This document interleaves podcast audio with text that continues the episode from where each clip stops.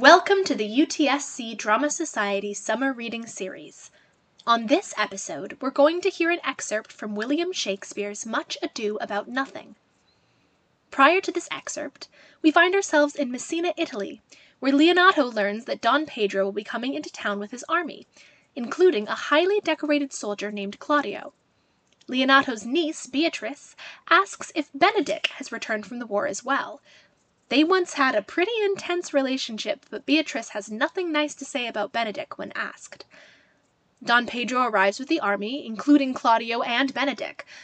Benedick and Beatrice exchange harsh words for a moment, and Claudio finds himself falling in love with Leonato's daughter Hero. Don Pedro agrees that Hero and Claudio would be well matched, and Benedick declares he never wishes to marry. The three hatch a plot that Don Pedro will pretend to be Claudio at the masked ball later that night to try and get Hero to fall for Claudio. Elsewhere, Leonato and his brother Antonio find out about the plot. Leonato is excited at the prospect of marrying his daughter off to Claudio and hopes everything goes well. Meanwhile, Don John is depressed, despite reconciling with Don Pedro, and plans with his friend Borachio to thwart Claudio's plans and ruin the wedding plot. This is Much Ado About Nothing by William Shakespeare.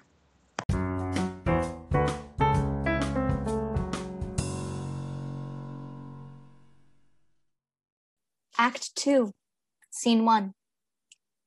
Enter Leonardo, his brother, Hero, his daughter, and Beatrice, his niece, with Ursula and Margaret. Was not Count John here at supper? I saw him not. How tartly that gentleman looks. I never can see him, but I'm heartburned an hour after. He's of a very melancholy disposition.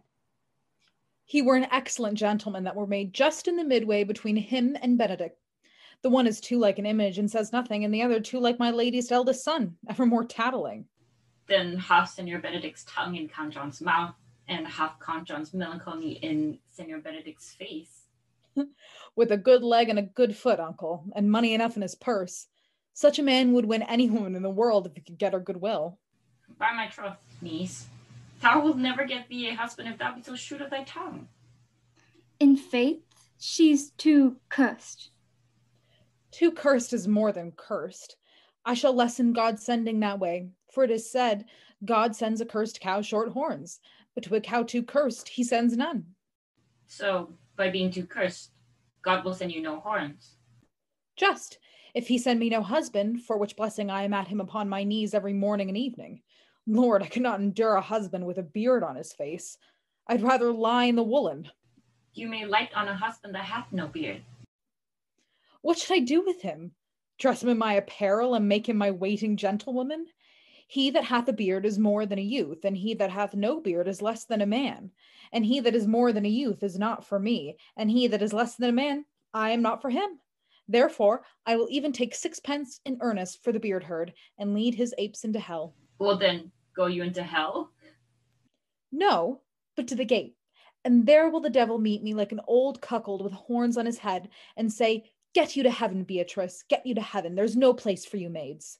So deliver I up my apes and away to St. Peter for the heavens. He shows me where the bachelors sit, and there we live as merry as the day is long. Well, niece, I trust you will be ruled by your father. Yes, faith. It is my cousin's duty to make curtsy and say, Father, as it please you. But yet, for all that, cousin, let him be a handsome fellow, or else make another curtsy and say, Father, as it please me. Well, niece, I hope to see you one day fitted with a husband. Not till God make men of some other metal than earth. Would it not grieve a woman to be overmastered with a piece of valiant dust, to make an account of her life to a clod of wayward marl? No, uncle, all none. Adam's sons are my brethren, and truly I hold it a sin to match in my kindred. Daughter, remember what I told you. If the prince do solicit you in that kind, you know your answer. The fault will be in the music, cousin, if you not be wooed in good time. If the prince be too important, tell him there is measure in everything, and so dance out the answer. For hear me, hero, wooing, wedding, and repenting is as a Scotch jig, a measure and a cinquepace. The first suit is hot and hasty like a Scotch jig, and full as fantastical. The wedding, mannerly, modest as a measure, full of state and ancientry, and then comes repentance, and with his bad legs falls into the cinquepace, faster and faster till he sink into his grave. Cousin, you apprehend passing shrewdly. I have a good eye, uncle. I can see a church by daylight. The revelers are entering, brother. Make good room. Leonardo and his brother step aside. Enter, with a drum, Prince Pedro, Claudio, and Benedick. Senior Antonio and Balthazar, all in masks, with Borachio and Don John. Lady, will you walk about with your friend? So you walk softly and look sweetly and say nothing. I am yours for the walk, and especially when I walk away. With me in your company? I may say so when I please. And when please you to say so? When I like your favor, for God defend the lute should be like the case. My visor is Philemon's roof within the house house's Jove. Why then your visor should be thatched. Speak low if you speak love. They move aside. Benedick and Margaret move forward. Well, I would you did like me. So would I, not for your own sake, for I have many ill qualities. Which is one. I say my prayers aloud. I love you the better. The hearers may cry amen. God match me with a good dancer. Amen. And God keep him out of my sight when the dance is done. Answer, clerk. No more words. The clerk is answered. They move aside. Ursula and Antonio move forward. I know you well enough. You are Signor Antonio. At a word, I am not. I know you by the waggling of your head. To tell you true, I counterfeit him. You could never do him so ill well unless you were the very man. Here's his dry hand up and down. You are he. You are he. At a word, I am not. Come, come. Do you think I do not know you by your excellent wit? Can virtue hide itself? Go to mum. You are he. Graces will appear, and there's an end. They move aside. Benedick and Beatrice move forward. Will you not tell me who told you so? No, you shall pardon me. Nor will you not tell me who you are? Not now. That I was disdainful, and that I had my good wit out of the hundred merry tales. Well, this was Signor Benedick that said so. What's he? I am sure you know him well. N- not I, believe me. Did he never make you laugh? I pray you, what is he? Why, he is the prince's jester, a very dull fool. Only his gift is in devising impossible slanders. None but libertines delight in him, and the commendation is not in his wit, but in his villainy, for he both pleases men and angers them. And then they laugh at him and beat him. I'm sure he's in the fleet. I would he had boarded me. When I know the gentleman, I'll tell him what you say. Do, do. He'll but break a comparison or two on me, which, peradventure not marked or not, laughed at strikes him into melancholy. And then there's a partridge wing saved, for the fool will eat no supper that night. Music for the dance. We must follow the leaders. In every good thing. Nay, if they lead into any will, I will leave them at the next turning. Dance, then exit. All except Don John, Borachio, and Claudio. Sure, my brother is amorous to Hero, and hath withdrawn her father to break with him about it. The ladies follow her, but with visor remains. And that is Claudio. I know him by his bearing. Are you not Senior Benedick? You know me well. I am he. Senior, you are very near my brother in his love. He is enamored on Hero. I pray you dissuade him from her. She is no equal of his birth. You may do your part of an honest man in it. How know you he loves her? I heard him swear his affection. So did I too, and he swore he would marry her tonight. Come, let us to the banquet. They exit. Claudio remains. Thus answer I in the name of Benedick, but hear these ill news with the ears of Claudio. 'Tis certain so. The prince woos for himself. Friendship is constant in all other things, save in the office and love affairs. Therefore, all hearts in love use their own tongues. Let every eye negotiate for itself, and trust no agent, for beauty is a witch, against whose charms faith melteth into blood. This is an accident of hourly proof, which I mistrusted not. Farewell, therefore, hero. Enter Benedick. Count Claudio, Yea, the same. come, will you go with me? Whither? Even to the next willow, about your own business, County. What fashion will you wear the garland of? About your neck like an usurer's chain, or under your arm like a lieutenant's scarf? You must wear it one way, for the prince hath got your hero. I wish him joy of her. Why, that's spoken like an honest drover. So they sell bullocks. But did you think the prince would have served you thus? I pray you, leave me. Oh, now you strike like the blind man. 'Twas the boy that stole your meat, and you'll beat the post. If it will not be, I'll leave you. Alas, poor hurt fowl, now will he creep into sedges? But that my lady Beatrice should know me and not know me. The prince's fool. Ha! It may be I go under that title because I am merry. Yea, but I am so apt to do myself wrong. I am not so reputed. It is the base though bitter disposition of Beatrice that puts the world into her person and so gives me out. Well, I'll be revenged as I may. Enter the prince, Hero, and Leonardo. Now, Signor, where's the Count? Did you see him? Troth, my lord, I have played the part of Lady Fame. I found him here as melancholy as lodges in a warren. I told him, and I think I told him true, that your grace had got the goodwill of this, this young lady, and I offered him my company to a willow tree, either to make him a garland as being forsaken, or to bind him up as a rod as worthy to being whipped. To be whipped? What's his fault? The flat transgression of a schoolboy who, being overjoyed with finding the bird's nest, shows it to his companion and steals it. Wilt thou make a trust a transgression? The transgression is in the stealer.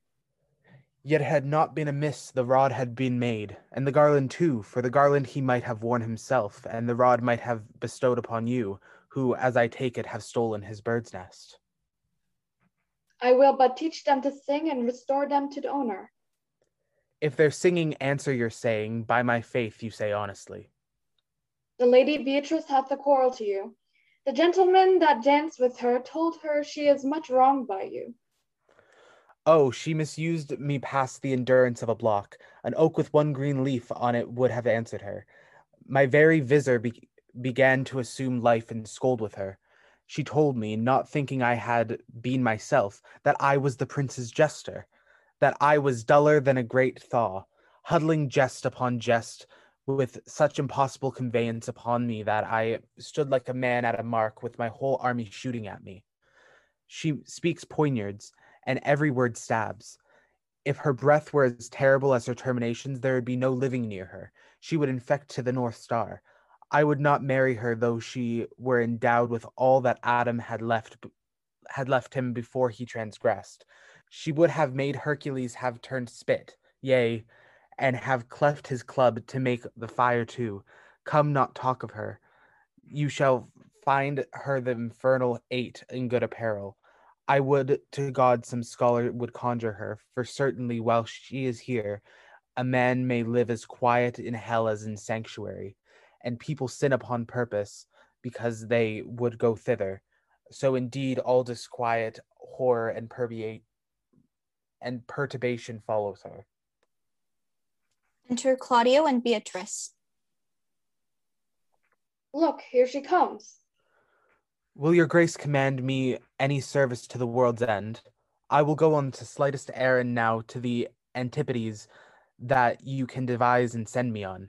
I will fetch you a toothpicker now from the furthest inch of Asia, bring you the length of Prester John's foot, fetch you hair off the great Cham's beard.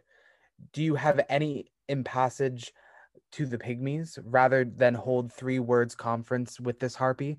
You have no employment for me. None but to desire your good company. Oh God, sir, here's the di- a dish I love not. I cannot endure my lady's tongue. Come, lady, come. You have lost the heart of Signor Benedick. Indeed, my lord. He lent it to me a while, and I gave him use for it, a double heart for a single one. Marry once before he won out of me with false dice. Therefore, your grace may well say I have lost it. You have put him down, lady, you have put him down. So I would he should not so I would not should he do me, my lord, lest I should prove the mother of fools. I've brought Count Claudio, whom you sent me to seek. Why, how now, Count? Wherefore are you sad? Not sad, my lord.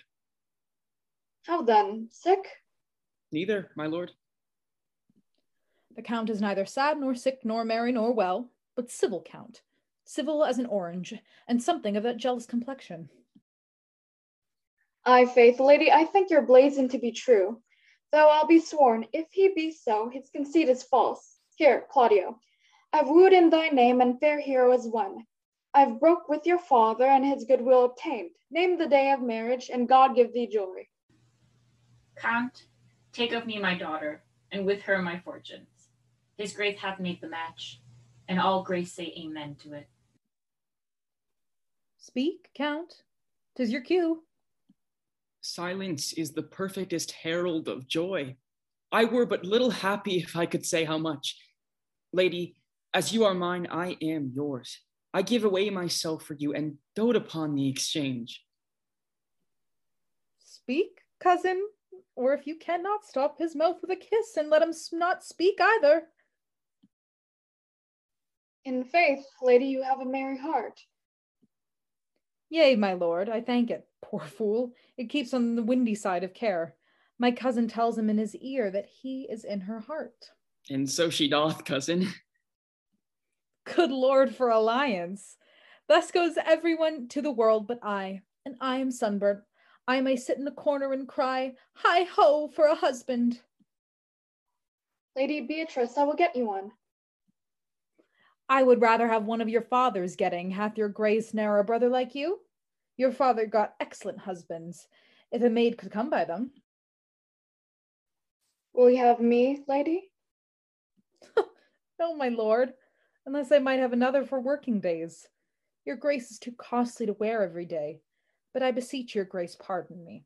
I was born to speak all mirth and no matter. Your silence most offends me, and to be merry best becomes you, for out o question you were born in a merry hour. No, sure, my lord.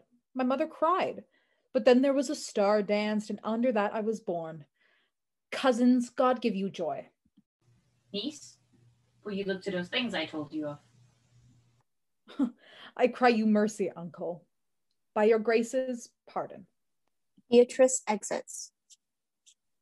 I am my troth a pleasant spirited lady. There's little of the melancholy element in her, my lord. She is never sad, but when she sleeps, and not ever sad then. For I have heard my daughter say she hath often dreamt of unhappiness, and waked herself with laughing. She cannot endure to hear tell of a husband. Oh, by no means. She mocks all of her wooers out of suit. She are an excellent wife for Benedick. Oh, Lord, my lord, if they were but a week married, they would talk themselves mad. County Claudio, when mean you to go to church? Tomorrow, my lord. Time goes on crutches till love have all his rights. Not till Monday, my dear son, which is hence a just seven night, and a time too brief, too, to have all things answer in my mind. Come, you shake the head at so long a breathing, but I warn thee, Claudio, the time shall not go dully by us. I will in the interim undertake one of Hercules' labors, which is to bring Signor Benedick and the Lady Beatrice into a mountain of affection, the one with the other. Oh, I would fain have it a match, and I doubt not but to fashion it, if you three will but minister such assistance as I shall give you of direction. My lord, I am for you, though it cost me ten nights' watchings. And I, my lord. And you too, gentle hero? I will do any modest office, my lord, to help my cousin to a good husband. and Benedick is not the unhopefulest husband that I know. Thus far can I praise him. He is one of a noble strain, of approved valor and confirmed honesty. I will teach you how to humor your cousin that she fall in love with Benedick, and I, with your two helps, will still practice on Benedick that, in despite of his quick wit and queasy stomach, he shall fall in love with Beatrice. If we can do this, Cupid is no longer an archer. His glory shall be ours, for we are the only love gods. Go in with me, and I will tell you my drift. They exit. Enter Don John and Mercutio. It is so. The Count Claudio shall marry the daughter of Leonato. Yea, my lord, but I can cross it. Any bar, any cross, any implement will be medicinable to me. I am sick in displeasure to him, and whatsoever comes athwart his affection ranges evenly with mine. How canst thou cross this marriage? Not honestly, my lord, but so covertly that no dishonesty shall appear in me. Show me briefly how.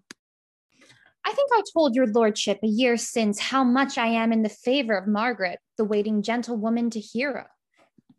I remember. I can, at any unseasonable in- instant of the night, appoint her to look out at her lady's chamber window. What life is in that to be the death of this marriage? The poison of that lies in you to temper.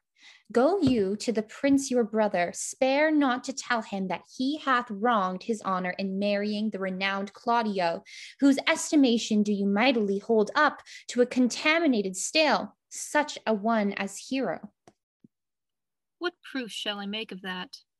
Proof enough to misuse the prince, to vex Claudio, to undo Hero, and kill Leonato. Look at you for any look you for any further issue? Only to despite them I will endeavor anything. Go then, find me a meet hour to draw Don Pedro and the Count Claudio alone. Tell them that you know that Hero loves me. Intend a kind of zeal both to the prince and Claudio, as in your love of brother's honor, who hath made this match, and his friend's reputation, who is thus like to be cozened with the semblance of a maid that you have discovered thus. They will scarcely believe this without trial. Offer them instances which shall bear no less likelihood than to see me at her chamber window. Hear me call Margaret Hero, hear Margaret term me Claudio, and bring them to see this very night before the intended wedding. For in the meantime, I will so fashion the matter that Hero shall be absent, and there shall appear such seeming truth of Hero's disloyalty that jealousy shall be called assurance, and all the preparation overthrown grow this to what adverse issue I can it can. I will put it in practice. Be cunning in the working this, and thy fee is a thousand ducats. Be you constant in the accusation, and my cunning shall not shame me. I will presently go and learn their day of marriage. They exit. Scene three. Enter Benedick alone. Boy. Enter boy. Signor? In my chamber window lies a book. Bring it hither to me in the orchard. I am here already, sir. I know that, but I would have thee hence and here again. Boy exits. I do much wonder that one man, seeing how much another man is a fool when he dedicates his behaviors to love, will, after he hath laughed at such shallow follies in others, become the argument of his own scorn by falling in love. And such a man is Claudio, I have known when there was no music with him but the drum and the fife, and now had he rather hear the tabor and the pipe. I have known when he would have walked ten miles afoot to see a good armor, and now will he lie ten nights awake carving the fashion of a new doublet.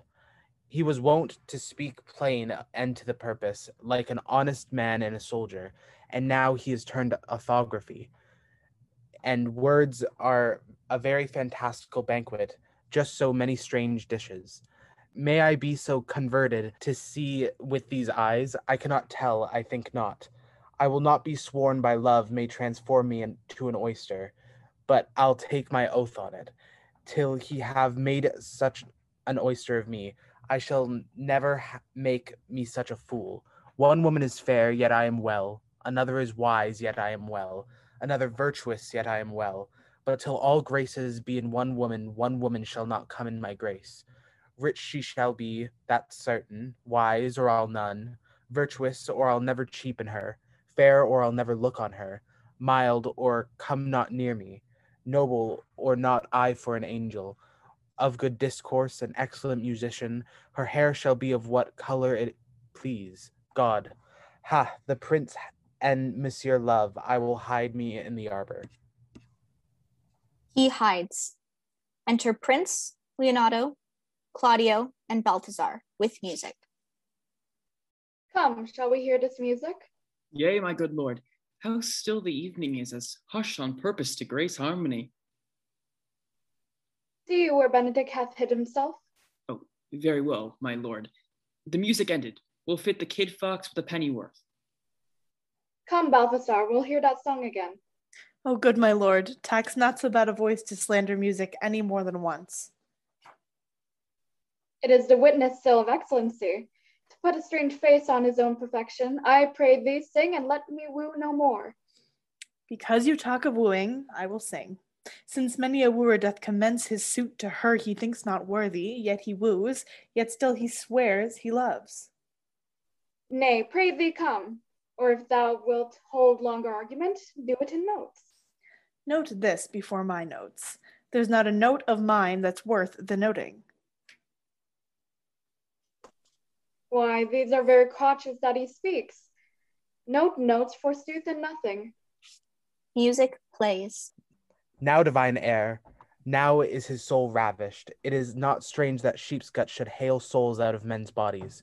Well, a horn for my money when all's done. Balthazar sings. Sigh no more, ladies, sigh no more. Men were deceivers ever, one foot in sea and one on shore, to one thing constant never. Then sigh not so, but let them go, and be you blithe and bonny, converting all your sounds of woe into hey nonny nonny. Sing no more ditties, sing no mo of dumps so dull and heavy. The fraud of men was ever so since summer first was lovey. Then sigh not so, but let them go, and be you blithe and bonny, converting all your sounds of woe into hey nonny nonny. By my troth, a good song. And an ill singer, my lord. Ah, no, no, faith thou singst well, and thou for shift. And he had been a dog that should have howled thus, they would have hanged him. And I pray God his bad voice bode no mischief. I had as lief have heard the night raven, come what plague could have come after it. Yea, married dost thou hear, Balthasar? I pray thee get us some excellent music, for tomorrow night we would have it at the Lady Hero's chamber window. The best I can, my lord. Do so. Farewell. Balthasar exits. Come hither, Leonardo. What was it you told me of today, that your niece Beatrice was in love with Signor Benedick? Oh, I. Stuck on, stuck on. The fowl sits. I did never think that lady would have loved any man. No, nor I neither. But most wonderful that she should so dote on Signor Benedick, whom she hath in all outward behaviour seemed ever to abhor. Is't possible? Sits the wind in that corner? By my troth, my lord, I cannot tell what to think of it, but that she loves him with an enraged affection. It is past the infinite of thought. Maybe she doth but counterfeit. Faith, like enough. Oh God, counterfeit! There was never counterfeit of passion came so near the life of passion as she discovers it. Why, what effects of passion shows she? Bait the hook well, the fish will bite. What effects, my lord? She will sit you. You heard my daughter tell you how. She did indeed. How, how, I pray you, you amaze me. I would have thought her spirit had been invincible against all assaults of affection. I would have sworn it had, my lord, especially against Benedick. I should think this a gull, but that the white-bearded fellow speaks it, knavery cannot, sure, hide himself in such reverence. He hath taken the infection. Hold it up. Has she made her affection known to Benedick? No, and swears she never will. That's her torment. Tis true indeed, so your daughter says. Shall I, she says, that have so often countered him with scorn, write him that I love him? This says she now, when she is beginning to write to him, for she'll be up twenty times a night, and there will she sit in her smock till she have writ a sheet of paper. My daughter tells us all. Now you talk of a sheet of paper. I remember a pretty jest of your daughter told us of. Oh, when she had read it and was reading it over, she found Benedick and Beatrice between the sheet. That. Oh, she tore the letter into a thousand halfpence, railed at herself that she should be so immodest to write to one that she knew would flout her. I measure him, says she, by my own spirit, for I should flout him if he write to me. Yeah, though I love him, I should. Then down upon her knees she falls, weeps, sobs, beats her heart, tears her hair, prays, curses. Oh, sweet Benedick, God give me patience. She doth indeed. My daughter says so. And the ecstasy hath so much overborne her that my daughter is sometimes afeared she will do a desperate outrage to herself. It is very true. It were good that Benedick knew of it by some other, if she will not discover it. To what end? He would make but a sport of it and torment the poor lady worse. And he should. It were an alms to hang him. She is an excellent sweet lady, and out of all suspicion she is virtuous. And she is exceeding wise. In everything but in loving Benedick. Oh, my lord, wisdom and blood combating in so tender a body, we have ten proofs to one that blood hath the victory. I am sorry for her, as I have just cause, being her uncle and her guardian. I would she had bestowed this dotage on me. I would have daffed all other respects and made her half myself. I pray you tell Benedick of it and hear what he will say. Were it good, thank you? Hero thinks surely she will die, for she says she will die if he love her not, and she will die ere she make her love known, and she will die if he woo her rather than she will bate one breath of her accustomed crossness. She doth well. If she should make tender of her love, 'tis very possible he'll scorn it. For the man, as you know all, hath a contemptible spirit. He is a very proper man. He hath indeed a good outward happiness. Before God and in my mind, very wise. He doth indeed show some sparks that are like wit. And I take him to be valiant. As Hector, I assure you, and in managing of quarrels you may say he is wise, for either he avoids them with great discretion or undertakes them with most Christian-like fear. If you do fear God, he must necessarily keep peace. If he break the peace, he ought to enter into a quarrel with fear and trembling. And so will he do, for the man doth fear God, howsoever it seems not in him by some large jest he will make. Well, I am sorry for your niece. Shall we go seek Benedick and tell him of her love? Never tell him, my lord. Let her wear it out with good counsel. Nay, that's impossible. She may wear her heart out first. Well, we will hear further of it by your daughter.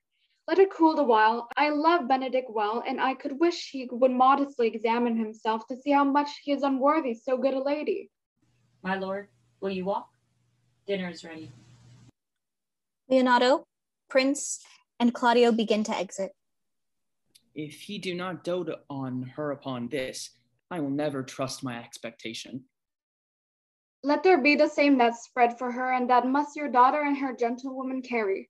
The sport will be when they hold one an opinion of another's dotage, and no such matter as the scene that I would see, which will be merely a dumb show. Let us send her to call him into dinner. Prince, Leonato, and Claudio exit. This can be no trick. The conference was sadly born. They have this truth from Hero. They seem to pity the lady. It seems her affections have their full bent. Love me? Why, it must be requited. I hear how I am censured. They say I will bear myself proudly if I perceive the love come from her.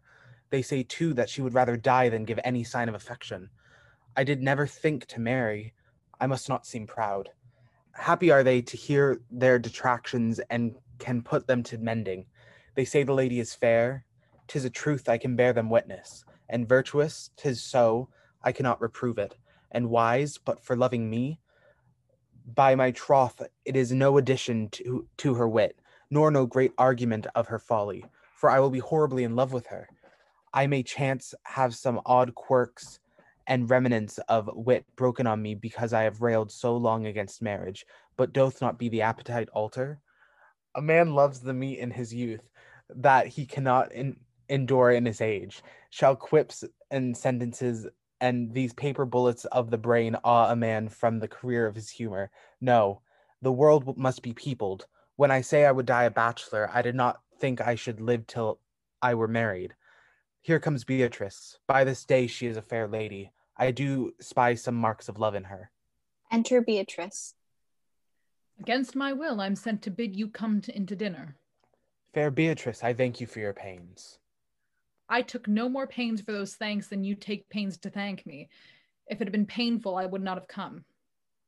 You take pleasure in the message? Yea, just so much as you may take upon a knife's point and choke a dog withal. You have no stomach, senor. Fare you well. She exits. Ha! Against my will, I am sent to bid you come to dinner. There is double meaning in that. I took no more pains for those thanks than you take took pains to thank me. That's as much to say any pains that I take for you is as easy as thanks. If I do not take pity on her, I am a villain. If I do not love her, I am a Jew. I will go get her picture. He exits.